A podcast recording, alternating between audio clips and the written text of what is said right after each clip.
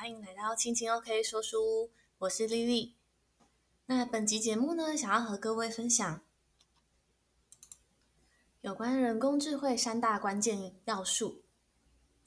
那资讯内容呢，来自数位时代杂志第两百七十集《人工智慧新商业》。那还记得就是呃，我以前在科技业上班的时候啊，然后那个时候感觉就是 AI 正蓬勃发展嘛。那我的主管呢，就叫我要做一篇就是有关人工智慧的 paper 的探讨。对，那当时嘞，其实虽然才刚从硕班毕业，但是其实我对于人工智慧的呃了解跟商业应用啊，其实并没有很深入的了解。那为了完成就是工作上的那一份。呃，paper，所以我就还看了蛮多有关呃一些人工智慧的一些呃相关的文章。那本集呢也想要跟大家分享，就是如今又迎到了二零二三年，那人工智慧在我们今今下的这个呃时代有什么样的新的应用呢？那人工智慧啊，也就是 AI，其实它并不是一个就是新的东西。其实，在过去的六十年来啊，一直都有在深入这个领域，有很多的科学家在进行这方面的发展。那其实啊，到今年呢、啊，他们觉得说，哎，有一些不凡的突破。那其实我觉得在过去也有嘛，就是比如说，呃，人工智慧打打败了世界棋王嘛。那现在我们还有一些呃语音助理，还有自动驾驶。那这些我们。人日常生活中的许多的生活啊，其实早已经离不开了人工智慧带给我们的方便。那这同时也意味着，就是划世代的科技盛世，就是又更影响了我们。那有关人工智慧的话，就是有一个问题，就是很值得一定会被大家拿出来探讨，就是机器到底能不能够思考呢？那关于这个议题呢，有一个在 AI 领域的呃专家图灵，他曾经说，其实人们啊常常会呃流于争执机器思考的定义，可是却没有办法很精准的讨论核心的问题。那那个核心的问题呢，就是机器会有智慧吗？那关于这个议题啊，图灵在他自己的论文研究里面，那提出了非常著名的图灵测试。那测试呢，它就是说，如果机器人与人类进行非面对面。也就是说，隔着荧幕的对话，或者是使用文字的讯息，但是人类却没有办法辨别对方是机器的话，那么这台机器就具有智慧。这是图灵他在呃图灵测试中的一个定义。那关于图灵测试，它不管是在当时或者是现代，对于人工智慧的研究而言，都是相当重要而有谨慎规划的一个提案研究。那如今讨论到 AI 的领域啊，相信很多人可能都会听过，比如说像是神经网络啊、计算理论、抽象化与随机创造、语言处理等等。那其实这一切啊，都要追溯到一九五六年麦肯锡的呃一场工作坊讨论会议。那在呃人工智慧发展的这一段很长的历史里面呢，其实它也是困难起起落落。像是一开始啊，想要打造就是仿造动物神经元，希望可以将人工智慧的神经网络建立建立出来。那但是先是经历了机器无法应付计算复杂的困难度的那种困境，那无法取得研究经费，而有很多的停滞。不过呢，至今呢，就是我们人与机器的对话啊，在商业上的应用已经相当的普及，而且再也不是什么罕见的事情。那这六十年间呢，就是人工智慧到底就是迎来了哪一些的问题？那从人工智慧三大关键技术突破可以窥探，就是人工智慧未来的发展。那接下来，主上跟各位听众分享这些关键技术。那关键技术一呢，是文艺复兴后的人工神经网络。那刚才我们有提到，就是仿照动物神经元嘛。那电脑科学家他们当然希望可以模仿出生物的神经元运运作，那因此建立了许多数学模型来模拟这样的运作方式。直到了一九五七年呢，康奈尔航空工程实验室的法兰克罗森布拉特。他设计发表了有关神经网络的感知器，那人工神经网络，或者是我们现在又叫它类神经网络。那这个消息嘞，就是让这一个领域的学者们一度非常的振奋，认为这个终于突破了就是人工智慧先前的困境，将人工智慧带入了一个新的发展阶段。不过呢，由于就是人工智慧的发展，它需要很多的呃资料的输入，那所以一九七零年代呢，就因为缺乏了大规模的资料数据。那这些庞大需要被计算的东西，他们反而没有办法更提升一个 level。那他们没有办法把小范围的问题成功拓大，拓大为一个大范围的议题去做探讨。那关于这一点呢，就是其实我自己在呃还蛮有感的，对，因为其实当初我的主管就是请我去研究这个东西的时候啊，那是想说要怎么样提升我们的产线效能嘛。那当初其实我觉得就是。人工智慧如果要导进工厂的话，初期它应该是要需要大收集大量的资讯，对，因为有了资讯呢，其实才是就好像在盖房子一样，你它可以为接下来人工智慧所需要运用的各个方面呢，就是提供完善的资料，这样子才有计算出来准确的可能性。那我觉得随着我们现在就是大数据时代时代的来临，就是越来越多的。呃，资讯在网络被收集，那其实就像是在建构一个呃更广大的资料库，提供给 AI 去做计算。像我们现在啊，其实你可能在网络上搜寻过什么关键字，你可能就会收到很多类似的广告讯息。那这也是大数据的一个威力所在。那在人工智慧领域呢，这些数据有什么样的意义呢？它是提供了这些呃人工智慧学习的意义。透过多层次的神经元缔结而成的人工神经网络，在函数上的表现上呢也可以保有更多被刺激的记忆。那由于神经网络的模型啊，它们是非常依赖计算的规模能力。为了增加高度抽象的资料程式的弹性，电脑科学家将复合为更复杂、更多层次的模型，并着以多重而非线性的转换，将其称之为深度学习。所以呢，讲了呃上述这一段话，其实意思就是说，建构完整还有有规模的资料量，其实是帮助 AI 做深度学习的一个前提。那接着立马就要分享到关键技术二，关键技术二呢，就是靠着巨量数据运作的机器学习。那科学家他们发现啊，假设如果你要让机器具有智慧，并不是一定真的要赋予它能够思辨的能力，只要那部机器呢，它可以大量的阅读、储存资料，并具有分辨的能力，那光是这样，它就可以帮助到人类工作。那我们常在科幻片里面看到的，就是它可能就是模仿人类的外形啊，然后做出了一个人工智慧的机器人。那他们可能是一个高度发展，甚至你会觉得他跟真人没有差别。对，在科幻片里面常常会有出现这样的角色嘛。对，那提到这个部分呢，其实就要探讨人工智慧，它其实有分成弱人工智慧及强人工智慧。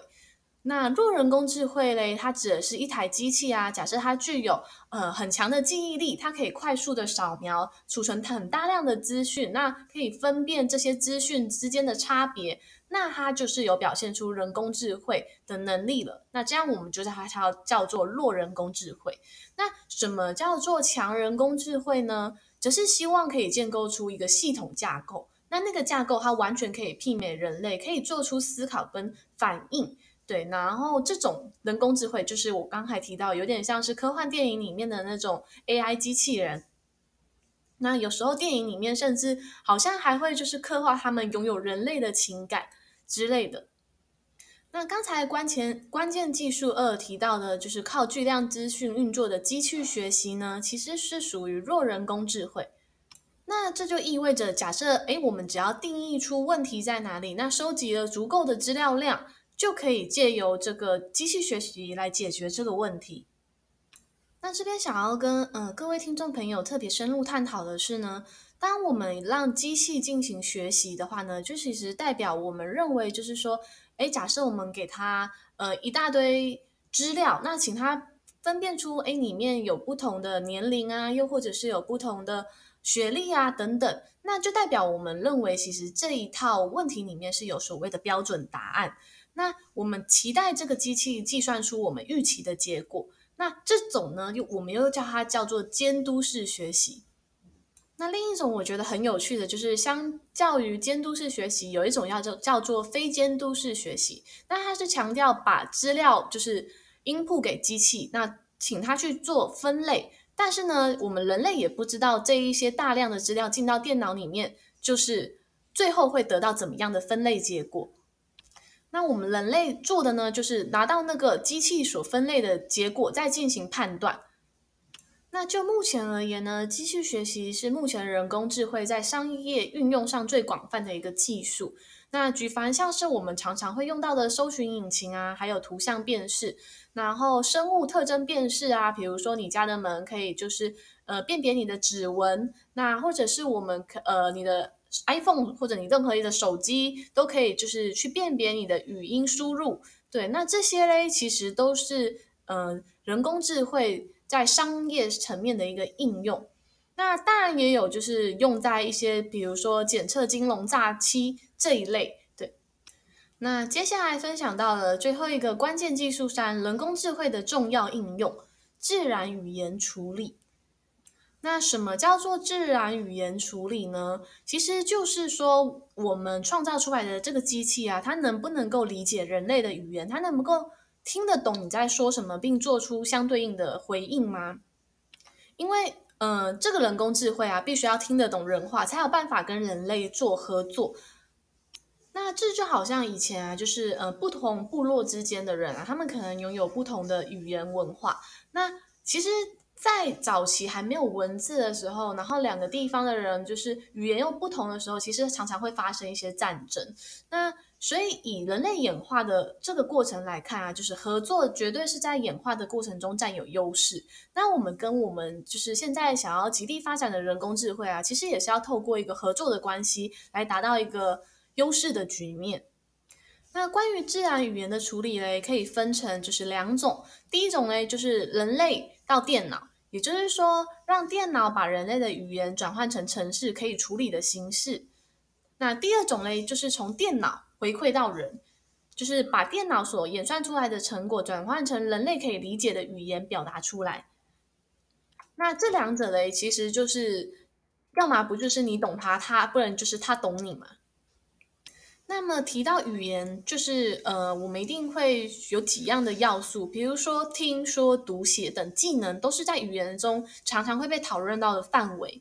那电脑怎么样？呃，学习我们人类的说话呢，那它可能就是透过麦克风听到人类的说话，然后它可能会把这些声音转换成文字，那再借由这些文字去做判别。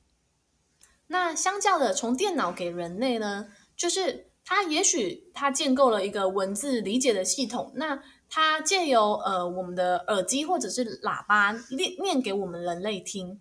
对，像我觉得这一块的运用啊，其实呃。在对于一些盲人啊，真的是很有帮助。甚至现在有一些网络上的平台文章啊，他们就是你可以有一个呃小小的按键，你按了它这个播音的那个按键，它自动就会念文章给你听。那虽然可能就是机器人的呃讲话的方式，可能还是不如就是人类这么有情感情调，对。但是如果要做到听得懂啊，我觉得是绝对没有问题的。那么接下来就是还有就是，我觉得现在啊，手机的手写输入功能也越来越准确了。对，那甚至有时候我觉得很妙的是，呃，有时候我们念一段话，请他做语音辨识，他甚至还有办法帮你加入在正确的位置上加入标点符号。对，这个可能比就是我教的有些学生都还要厉害。对，那这当然是归功于他们在先前的就是一些大量资料的建构。那这些输入啊跟输出，其实都不是呃太主要现在棘手的问题，是主要是哎，我们如何透过这些？那么你有想过，就是呃人工智慧它到底是怎么辨别，就是我们呃所给他们的资讯呢？就好像假设你问你的手机，哎，今天会不会下雨啊？那手机它在回答你的这个过程中，它到底做了什么呢？那首先，手机必须要录下你的声音，然后再把里面的环境杂音滤掉，然后将这句声音档再转成文字档，那并且就是去判断你这些文字句子中不同的词句，然后还有不同的词性，那才能进而去了解，就是诶，你使用者到底是想要知道怎么样的气象资讯呢？那接着他可能就会透过一连串的在网络上的搜寻，那可能搜寻今天的风速啊、降雨几率、湿度、气压、空气品质或紫外线指数等等。当他收集完这些数据后嘞，他才能够回应你。那当然更贴心的是呢，就是刚才我们有提到，如果我们必须要跟人工，应该说我们急需要跟人工智慧做合作的话，我们必须要有办法互相沟通才能合作嘛。所以，当你的手机进行了这一连串的处理之后呢，它还要把这些资讯翻译成你听得懂的人话，然后用声音念出来给你听。所以，其实像现在跟 Siri 吵架，应该也不是什么很困难的事情。对，但是有时候我的 Siri 还是会回答我说：“我听不懂你在说什么。”好，但是呢，即便如此，我觉得人工智慧真的带给我们生活中很多的福祉。像是我前一阵子看一个电视新闻啊，他说，呃，有一个人他被困在厕所里面，然后他出不来。那当时家里面只有一个人，那他。后来呢，其实是手机放在外头嘛，那他就是借由跟手机呼叫，然后后来手机就是帮他拨电话给警察局。对，我觉得这个真的看的是有一点蛮感动的一个新闻。对，就是人工智慧真的好像就是帮助到了人类，甚至好像是救了那个人的生命这样。对，那在这前提下，当然是被困在厕所的他要有足够的中气，要喊得够大声，你的手机才有办法接收到你的讯息。那么我觉得啊，就是我们现在生活中有很多的便利啊，其实都真的是非常感谢，就是人工智慧带给我们的一个贡献。虽然你可能会觉得说，诶，人工智慧是不是什么很高科技，在科技产业才会有看到的应用？但是其实它就是在我们的生活周边。那关于人工智慧呢，就是还有很多人会有一个问题，对，就是。可能也许很多的科幻片的电影会说，诶，假设人工智慧就是会不会有了情感之后，他们会对人类反扑呢？就是我们人类会不会反而被人工智慧给消灭？对，那这个议题这篇文章中是没有探讨了。但是我在我过去看的一本书里面啊，就是他说，其实人类啊，就是创造出来的人工智慧啊，其实是不太有可能就是毁灭人类这件事情。那虽然 AI 它的演算速度快。